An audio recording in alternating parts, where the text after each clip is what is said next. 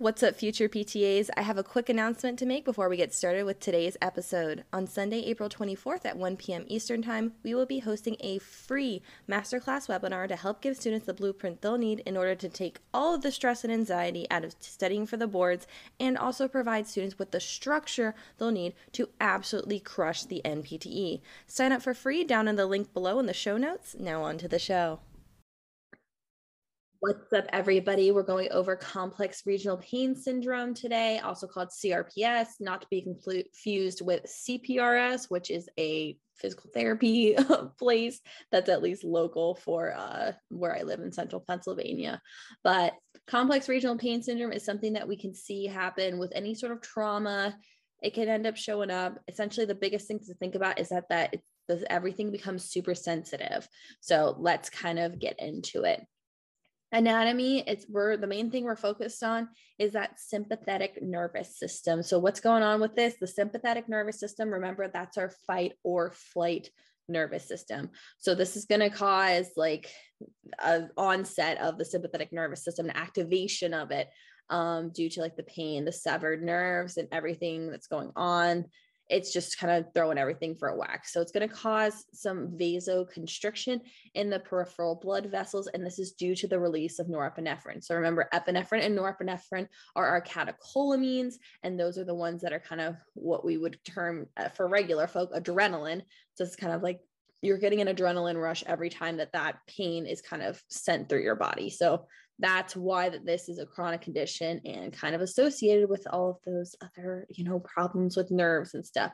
So the biggest thing that we're going to see with this patient is you're going to see an increase in sensitivity in the peripheral areas. So if it's the hand you're going to see an increase in sensitivity. Let's say on the dorsum of the hand or something like that it's going to swell up. For the foot you're going to see it kind of go up the lateral side of the foot even on top of the dorsum of the foot. Could be really anywhere, but those are like more common areas due to the fact it's probably like an ankle sprain or like a wrist fracture, something like that. What's happening at the nerve level is the sensory, which are called afferent or afferent nerves. Remember, A means that this is our, our sensory nerves. So they're going to send random pain signals because they're injured. So, for example, if it's like a crush injury, they've wrecked all those nerves in the uh, in the periphery, and they're sending these random pain signals up to the brain. And that's why we notice that chronic pain is one of the big signs and symptoms of complex regional pain syndrome. So that's kind of what's going on. The motor nerves, those are the ones that are going to be sending signals that are going to cause that sympathetic activity to start happening in the periphery. So these are the nerves that are going to signal the vasoconstriction due to the release of epinephrine, uh, norepinephrine and stuff like that. So that's kind of what's happening with the anatomy when it comes down to it. So let's get into the etiology. As I kind of alluded to before, trauma is the number one cause of complex regional pain syndrome. This could be trauma from your arm is literally crushed in like a machine at work, or it could be you sprain your ankle playing soccer. It could be one of those things. Crush injuries end up being one that we definitely see it a lot of times with. Um, but any sort of trauma, this is what's going to cause it. Other causes that we could see include surgery, so any sort of post surgical intervention. You could see that this might end up happening with this patient. I've seen it happen with some Achilles repair injuries, seen it happen with some just like other foot things. It can happen after surgery. So just being careful um, with that, any sort of wrist and hand surgeries, just kind of being aware. A traumatic brain injury, so that can cause it due to just the nerve problems in general, and just the fact that usually traumatic brain injury is kind of associated with something else that's kind of going on wrong, where there's a fall, accessory trauma and stuff.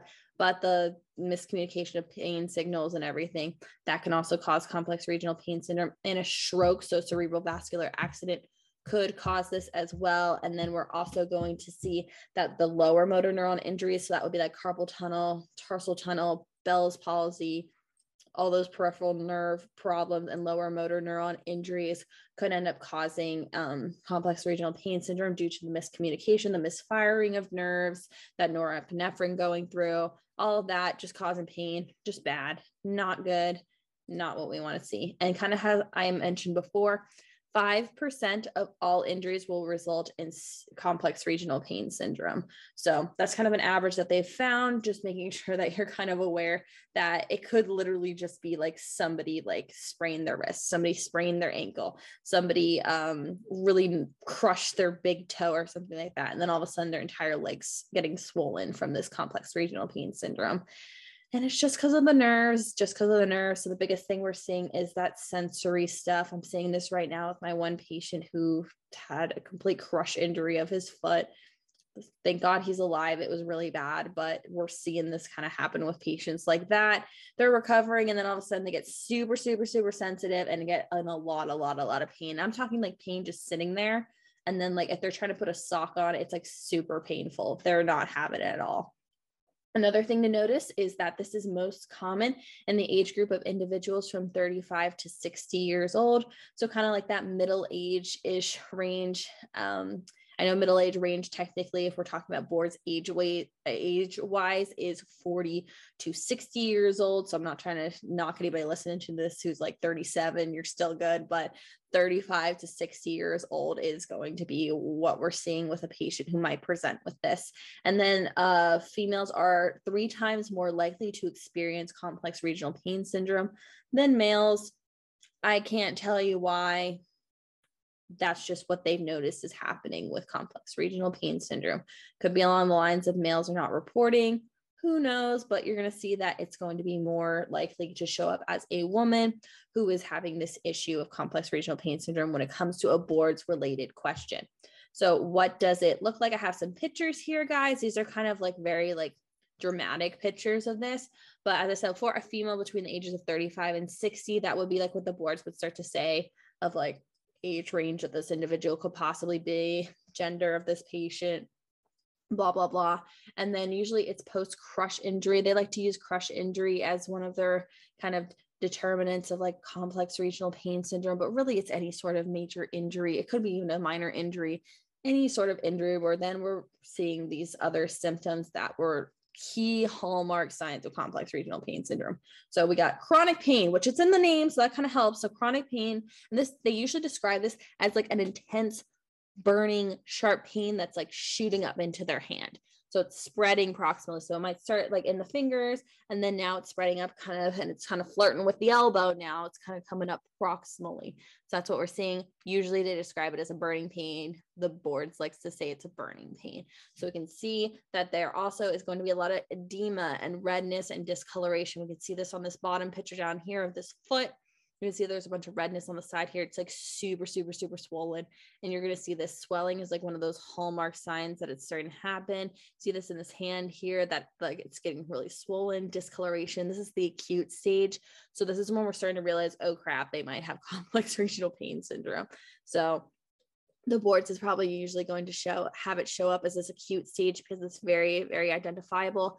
Making sure that we're kind of using our context clues here guys make sure that we're being able to distinguish when is it just complex regional pain syndrome developing and when is it a dvt that we're like oh that's an emergent condition really really really bad. Like complex regional pain syndrome is bad. If we're starting to see it develop the patient does need to go back to their doctor and get everything checked out but it's not like how it would be with a DVT where it's like you need to go to the ER right now. So making sure with our differential diagnoses that we're aware of that.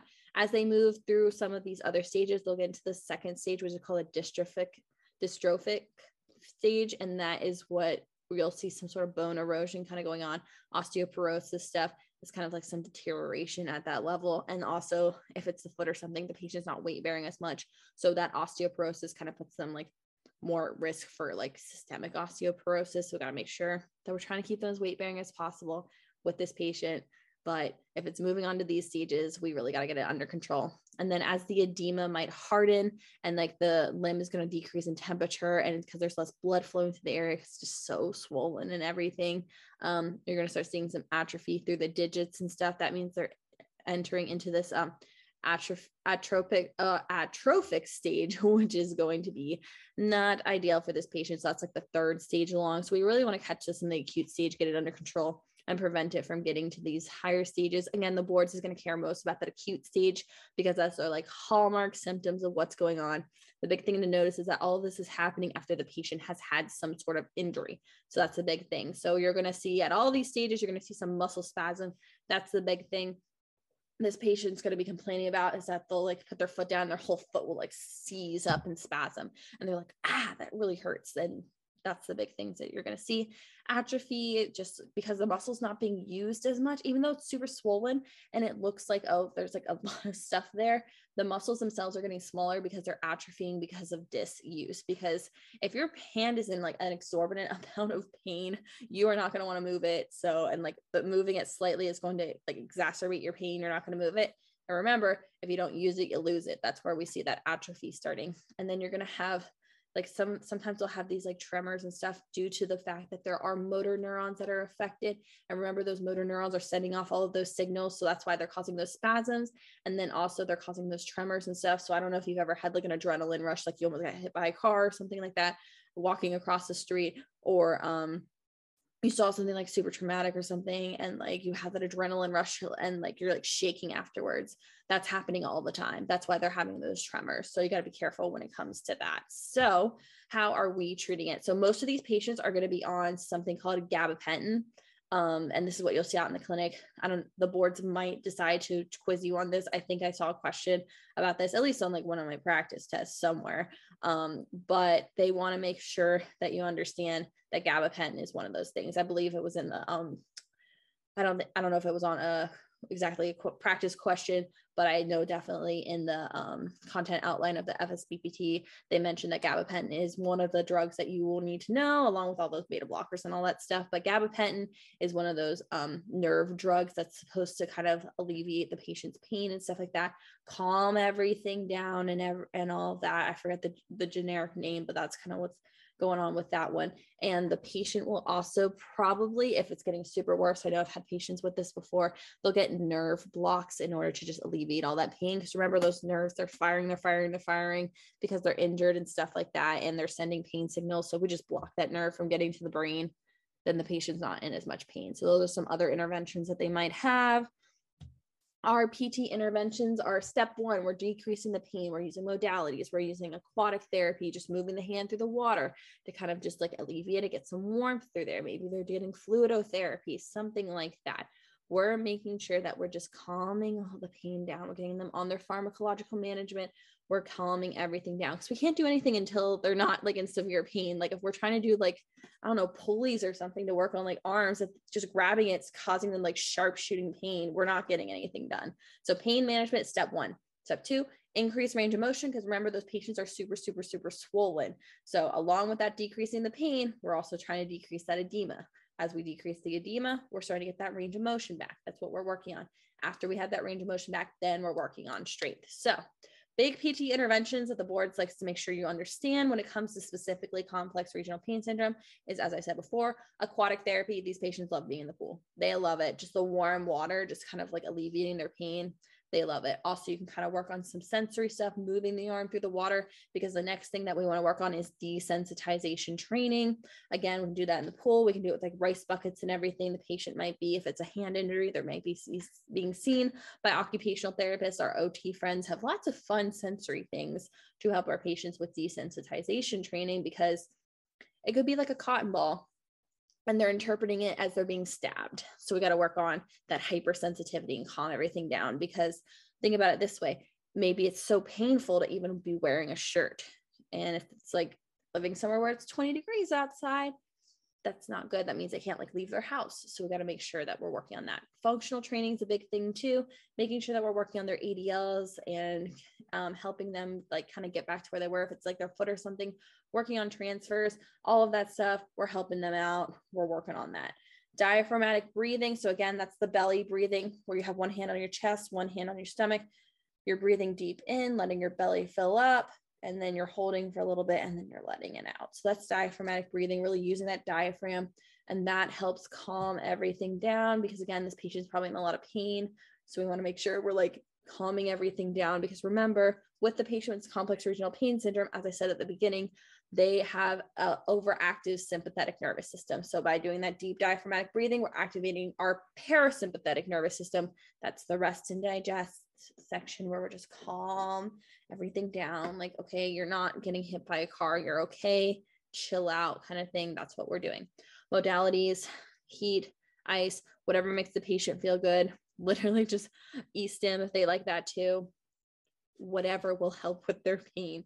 I've had some patients where we put e-stim up a little bit higher to just kind of give them a weird sensation to focus on, like an e-stim somewhere else, just to give them a weird sensation to focus on, other than their hand being in a super amount of pain. So that's there's lots of things that you could do. There's lots of things you could do. And the big thing I was talking about was early treatment is key. So you want to catch it when it's in that acute stage, treat it, get that edema down, get them on their gabapentin, alleviate pain, get that range of motion back. We're doing all of that. So make sure that we understand what we're doing. So keywords here would be a previous history of trauma, and that's like trauma to the wrist, the foot, the knee, somewhere that we're seeing that they had a previous injury at this area. That would indicate that, okay, that means that it might be complex regional pain syndrome when we're seeing all this stuff. Increased edema. So I had those pictures before where everything's puffing up, blowing up, the hands like really, really, really if it's the hand, it's like really blown up. So it's like super, super swollen. So that's another thing we want to be pay attention to. Another keyword is hypersensitivity.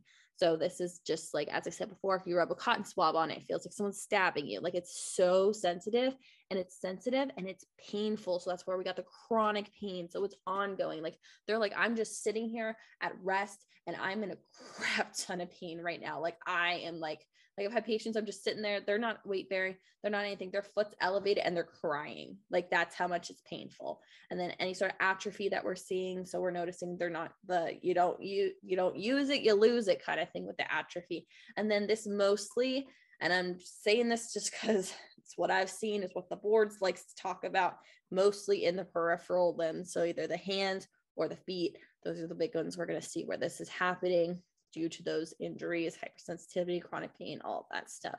So, sample question, guys. A physical therapist assistant is treating a patient with complex regional pain syndrome in the lateral ankle. The patient is in the acute stage of this condition and has a chief complaint of swelling and severe burning pain, even when just wearing socks.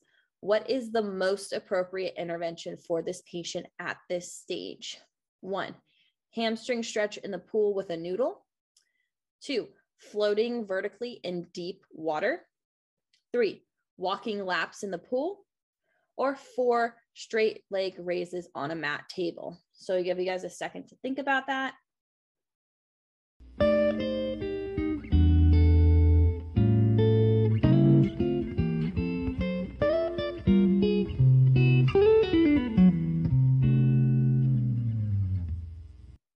Right, guys. So the answer is floating vertically in deep water. So let me break this down. I know you guys were thinking, oh, aquatic therapy.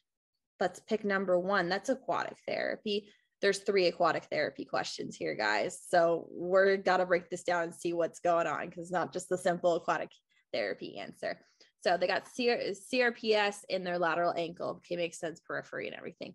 Patients in the acute stage, that's the big keywords there. They're in the acute stage. So remember, that's the redness, the swelling, the edema, all that stuff, super sensitive.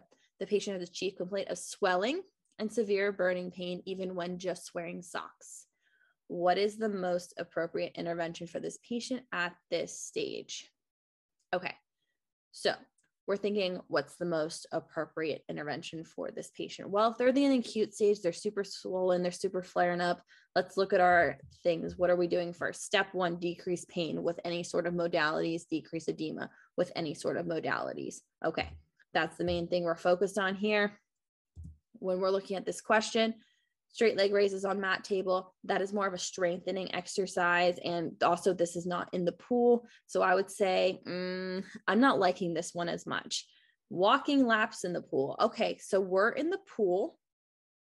That's good but we're walking laps in the pool. That means we're putting pressure through the foot So this patient has this in the lateral ankle. Now, maybe if this was a patient who had in the hand, just walking the laps through the pool would be good aerobic exercise. And we're kind of like just, you know, working some sensitivity of the hand, but it's in the foot and they're still putting pressure through the bottom of their foot. And if they're walking laps in the pool, the pool's probably at least like chest level or lower. So they are still having a decent amount of weight in there. Because remember, let's think of our buoyancy when it comes to water. The big thing to think about, big component of pool therapy hamstring stretch in the pool with a noodle. Okay, so range of motion is a good thing, but hamstring stretch in the pool with a noodle. If we're putting, I don't know if you guys have ever used a pool noodle before and you've tried to like push down on it or something like that, it's pushing up with a lot of force because it's floating. So the buoyancy is like pulling it up. So that's what ha- helps you put a hamstring stretch. You put your foot in the noodle and the noodle comes up to the surface and you're stretching your hamstring. Well, that's also putting a lot of pressure on the foot. So when the like noodle is wrapped around the foot, it's pushing it up, which if the patient says they have a lot of pain, even when just wearing socks, that noodle pushing up on their foot is going to send them through the roof. So this patient's not going to like it. A lot of pain. So number one is definitely out. Number three is definitely out. Walking laps in the pool, straight leg raise on the mat table. We're not in the pool. I'm not liking it. But let's look at number two and let me tell you why this one is like the best answer. Floating vertically in deep water. In the deep water, that means that their feet aren't touching the ground. So that means that there's no extra pressure going through their foot or anything. However, there is the hydrostatic pressure working on their ankle. That hydrostatic pressure, remember, as we go deeper into the water, the, there's more pressure of the water pushing up. Now, here's the thing we can use that hydrostatic pressure to our advantage to help with edema. And this patient's chief complaint is swelling and severe burning pain. So, to have them in the pool with the deep water, there's that pressure kind of pushing on the foot a little bit through the hydrostatic pressure, which isn't going to cause a lot much pain as like pressing the foot on the bottom of the pool. This is going to help with that edema, help pushing it up because the patient is sitting vertically in the pool. They're also not touching the bottom of the pool and they're really not doing much. They're just floating vertically. They're soaking up the modality. They are using the pool as one big hot pack that's also squeezing them a little bit to help with that edema. They're loving it. They feel great. This is the most appropriate intervention for the patient at this stage because their chief complaint is they're hurting, they got swelling, and they are very sensitive. So just floating in the deep water, that's the best answer for this. Hamstring stretch with the pool noodle is going to hurt hurt them. Walking laps in the pool is going to hurt them because of the pressure. Straight leg raises on the mat table. If there's a pool option, pool option probably better. And also with a patient in this stage where they have burning pain and everything, our main thing is to decrease pain with this patient. Then we can move on to range of motion. Then we can move on to strengthening. That's why number four is wrong because that's a strengthening one. We just want to work on decreasing pain right now because as long as we decrease the pain, then the patient can live their happiest functional life. All right, guys, that's all I have for you guys. You guys take care, and I will see you in the next one. Bye, guys.